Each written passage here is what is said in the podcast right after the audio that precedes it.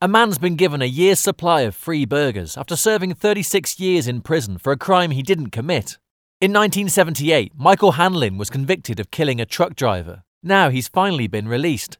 When he left jail, Michael said that all he wanted was a burger with cheese, bacon, and fries, just like he'd seen in the commercials. So he got one. Oh, My, my. That's what meat tastes like, huh?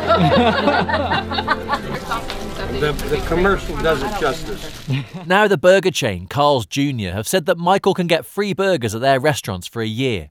The California Innocence Project were working on his case for years. The organisation's a charity that try and overturn wrongful convictions. In Michael's case, they discovered that DNA evidence didn't match, and prosecutors had withheld vital information. Two years ago, staff and supporters of the project marched 712 miles to present the Governor of California with a list of 12 names they believed were being wrongly imprisoned. Michael Hanline is the first of those 12 to be cleared,